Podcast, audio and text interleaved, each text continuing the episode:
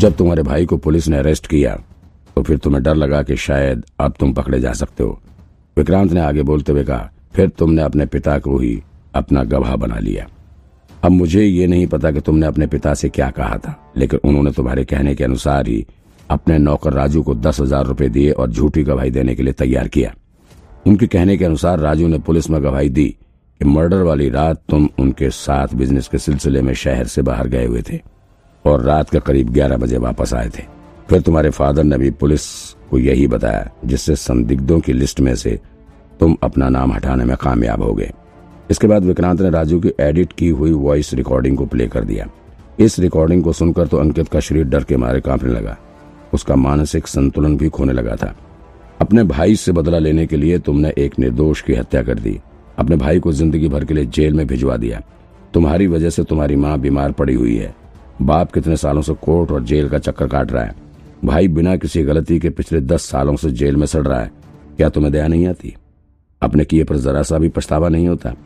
विक्रांत ने अंकित की तरफ देखते हुए कहा, जरा ध्यान दो अपने ऊपर, तुम आखिर क्या बन गए हो।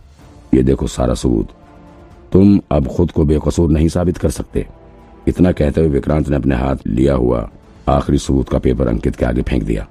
दरअसल ये उसी चाकू की दस साल पुरानी फोटो थी जिससे टीना का मर्डर किया गया था। फोटो पुरानी हो जाने की वजह से थोड़ी धुंधली हो चुकी थी। विक्रांत ने फोटो की तरफ इशारा करते हुए कहा, फोटो पुरानी हो गई है, लेकिन फिर भी ध्यान से देखने पर पता चल रहा है कि इसके हत्थे को बदलने की कोशिश की गई है, क्योंकि पहले जहां पर नेल्स लगाए गए थे दोबारा उस जगह से हटकर नेल्स लगे हुए थे, और साथ ही जहां चाकू की धार और लकड़ी का हत्था कनेक्ट हो रहा था वहां नाखून के सेल्स मिले थे, और ये सेल्स रोहन के नहीं है। उस वक्त डीएनए का उतना चलन नहीं था और इस बात का तुमने खूब फायदा भी उठाया। लेकिन विक्रांत ने आगे बोलते हुए कहा, कानून के हाथ बहुत लंबे होते मिस्टर अंकित तलवार। चाकू के हत्थे पर लगे सेल्स को फोरेंसिक टीम ने मैच कर लिया है और अब यह साबित हो चुका है कि वो सेल्स तुम्हारे नाखून से निकले हुए हैं। तो अब तुम्हारा खेल खत्म हो चुका है। हाँ, अंकित पूरी तरह शॉक्ड रह गया था, उसे कुछ नहीं समझ आ रहा था। वो बड़ी हैरानी से भरी निगाहों से विक्रांत को देखने लगा। अंकित का शरीर अब और जोर से कांपने लगा, यहाँ तक कि उसके कांपने से कुर्सी तक हिलने लगी थी। विक्रांत समझ चुका था कि अब वो अपने इन्वेस्टिगेशन के सबसे क्रिटिकल टाइम पर आ चुका है, इसलिए अब वो शांत होकर बैठ गया। दरअसल विक्रांत पहले थोड़ा नर्वस था, उसे अंकित का बेहद शातिर होने का अनुमान पहले से ही था। उसे डर था कि कहीं अंकित अपने ऊपर लगाए गए आरोपों को गलत न साबित कर दे। ऐसे में उसने अंकित को कुछ सोचने समझने का मौका दिए बिना ही उसके आगे उसकी पूरी पोल पट्टी खोल दी, जिससे अंकित मानसिक रूप से इस झटके को सह ना पाए और उसका इमोशन बाहर आने के साथ ही उसकी सच्चाई भी बाहर आ जाए। खैर, इतना सब सुनने के बाद अंकित कुछ देर तक शांत रहा। विक्रांत बड़े ध्यान से अंकित पर नजर गड़ाए बैठा हुआ रहा। तकरीबन छह सात मिनट तक अंकित का शरीर कांपता रहा और फिर अचानक से उसका कांपना बंद हो गया। फिर उसने बोलना शुरू किया, जिस दिन से मेरा भाई जेल में गया है तब से आज तक मुझे अपने किए पर पछतावा होता रहा है। फिर अंकित ऊपर छत की तरफ देखने लगा। वो कुछ सेकेंड तक ऊपर देखता रहा, उसकी आंखों से लगातार आंसू गिरते जा रहे थे और ये आंसू गालों के रास्ते होकर जमीन पर टपक रहे थे।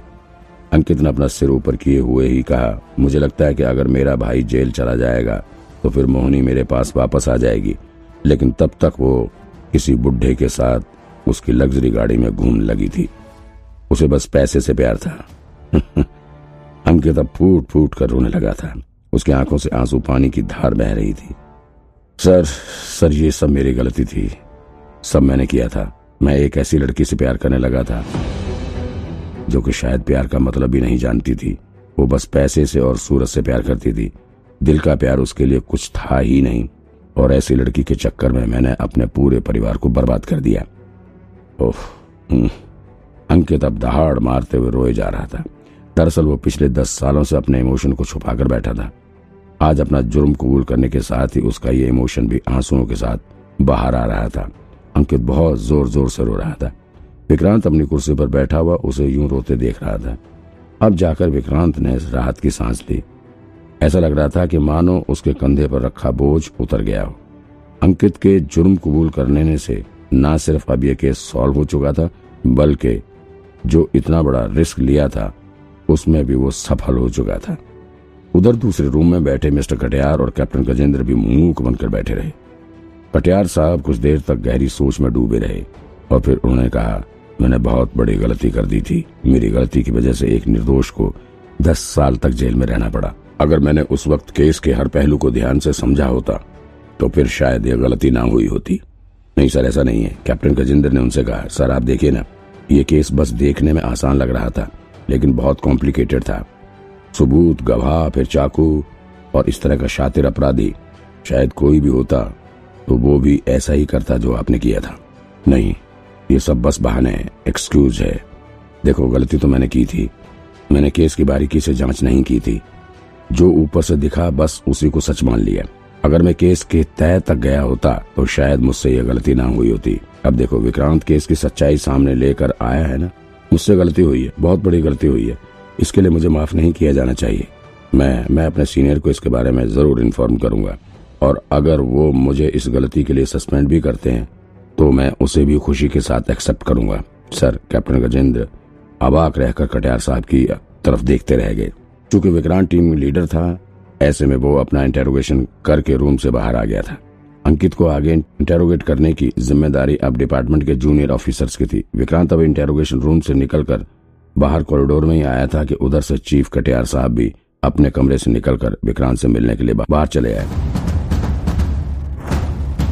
बाहर आकर उन्होंने विक्रांत के पास पहुंचकर उससे कहा, विक्रांत, मैं अपनी पूरी लाइफ क्राइम इन्वेस्टिगेशन में ही लगा रहा, लेकिन सच कह रहा हूँ, पहली बार ऐसा हुआ है कि मैं इस तरह से किसी केस को सॉल्व होते देख रहा हूँ।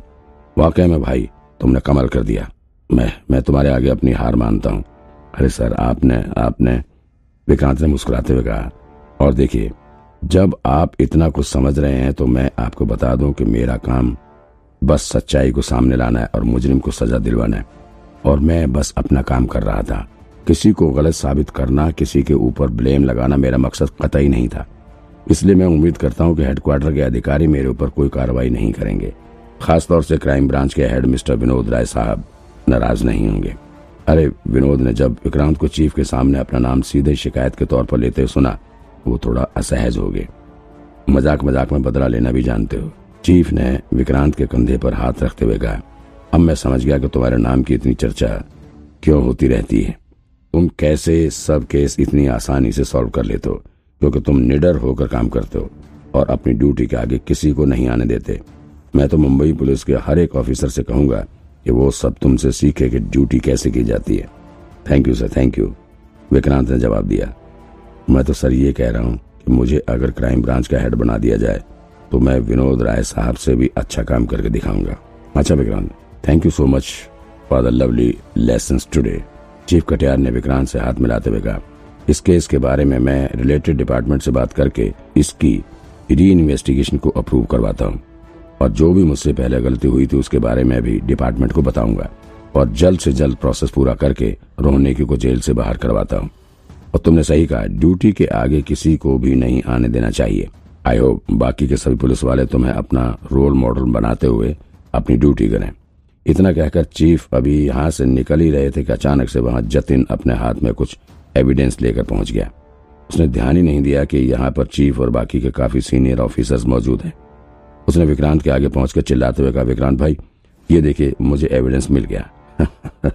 इतना कहते हुए जतिन ने वो बॉक्स खोल दिया जिसमें चाकू रखा हुआ था। लेकिन जैसे ही जतिन की नजर चीफ कटियार साहब पर पड़ी, तुरंत उसे अंदाजा हो गया कि यहाँ जरूर कुछ गड़बड़ है। तुरंत ही उसने इस बॉक्स को बंद कर दिया। एक मिनट एक मिनट, ये क्या है? ये चाकू यहाँ, लेकिन अभी तो अंदर। तुम तुम लोगों की इतनी हिम्मत एविडेंस के साथ छेड़छाड़ करते हो? विनोद तुरंत विक्रांत द्वारा की गई चालाकी को समझ गया था। वो उसे घूरने लगा। जब चीफ कटियार साहब ने यह सुना तो उन्होंने जोर से हंसते हुए कहा, वाह वाह, मजा आ गया, गजब। चीफ कटियार साहब बिना कुछ कहे हंसते हुए अपनी टीम के साथ यहाँ से बाहर चले गए। ये एविडेंस के साथ छेड़छाड़ तुमने किया कैसे? ये विनोद इतनी जल्दी हार मानने वालों में से नहीं था, लेकिन कैप्टन गजेंद्र ने उसके कंधे पर हाथ रखकर उसे बाहर खींचते हुए लेकर चले गए। वाओ! जब ये लोग बाहर चले गए तब जाकर विक्रांत ने चैन की सांस ली।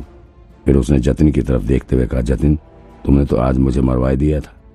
सर, विक्रांत इन लोगों के साथ इंटेरोगेशन रूम में ही जा रहा था कि अचानक ही उसे इंटेरोगेशन रूम के भीतर से आवाज सुनाई पड़ी। ओ, ये ये अंकित मुझे क्यों बुला रहा है? विक्रांत अपनी भौहें टेढ़ी करते हुए सोच में पड़ गया।